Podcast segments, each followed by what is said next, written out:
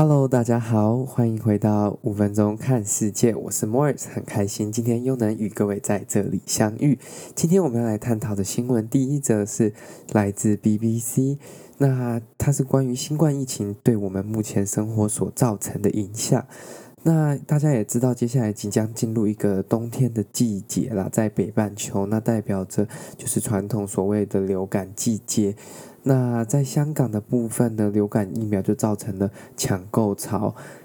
那香港其实本身也是有那一种类似我们所说的公费疫苗，总共有超过八十七万剂给符合人士去注射，包括学生、五十岁以上的市民、领取政府生活援助的人士等等接种。那但是同时间自费的疫苗，其实今年很快就用完了。根据有一些医生所说，原本够一个月的疫苗，现在光一个礼拜就注射完了。应该说，今年的愿意注射流感疫苗的人，其实相对来说增加很多。过去其实愿意注射疫苗的人其实不太高，大概只在十五到二十七趴。那其实今年这个现象不止在香港，在世界各个地方，包括台湾或者是其他地方，像英国、德国都有同样的状况。因为今年应该是最多人想要接种流感疫苗的一年。因为想要避免同时间，例如说遇到了流感，一跟同时间遇到了武汉肺炎，这样子其实对各个国家的疫情管控其实是有帮助的啦。那疫苗的数量其实因为大部分的供应，整个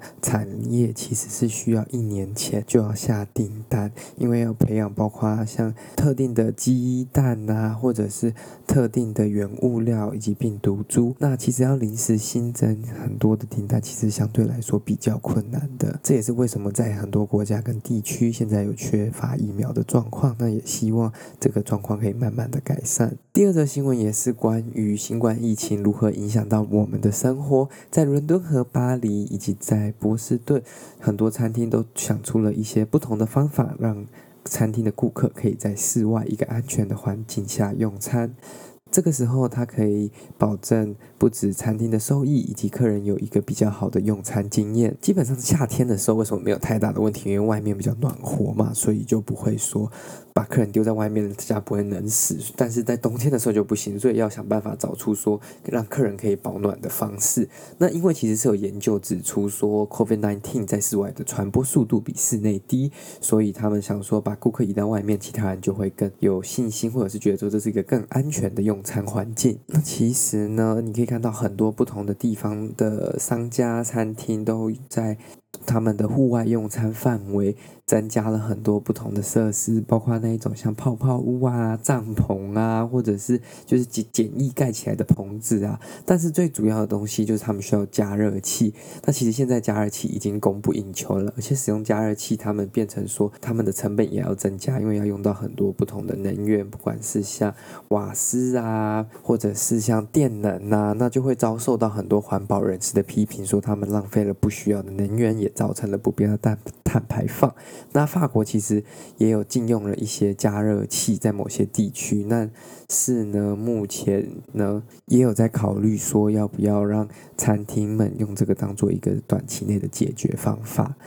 那这个其实就看看出人类其实是非常有创意的，在不同的情况下会想出不同的解决方案啦。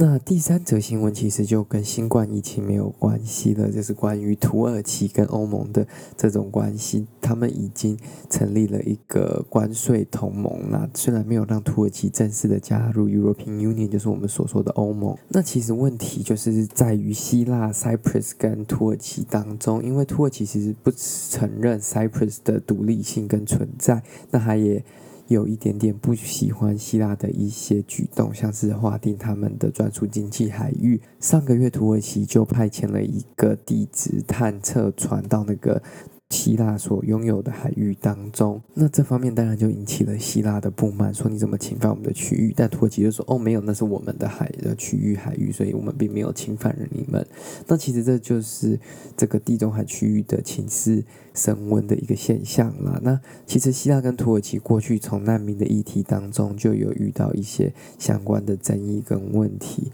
这也是一直没有解决方案的。那这次希腊其实就向欧盟提出一个要求，说要求考虑中日与土耳其的关税同盟协定。那其实这对土耳其来说是一个蛮大的影响，因为土耳其其实是输出了很多的商品到欧盟区域，所以如果影响了这个关税同盟，将会对他们的经济产生非常大的影响。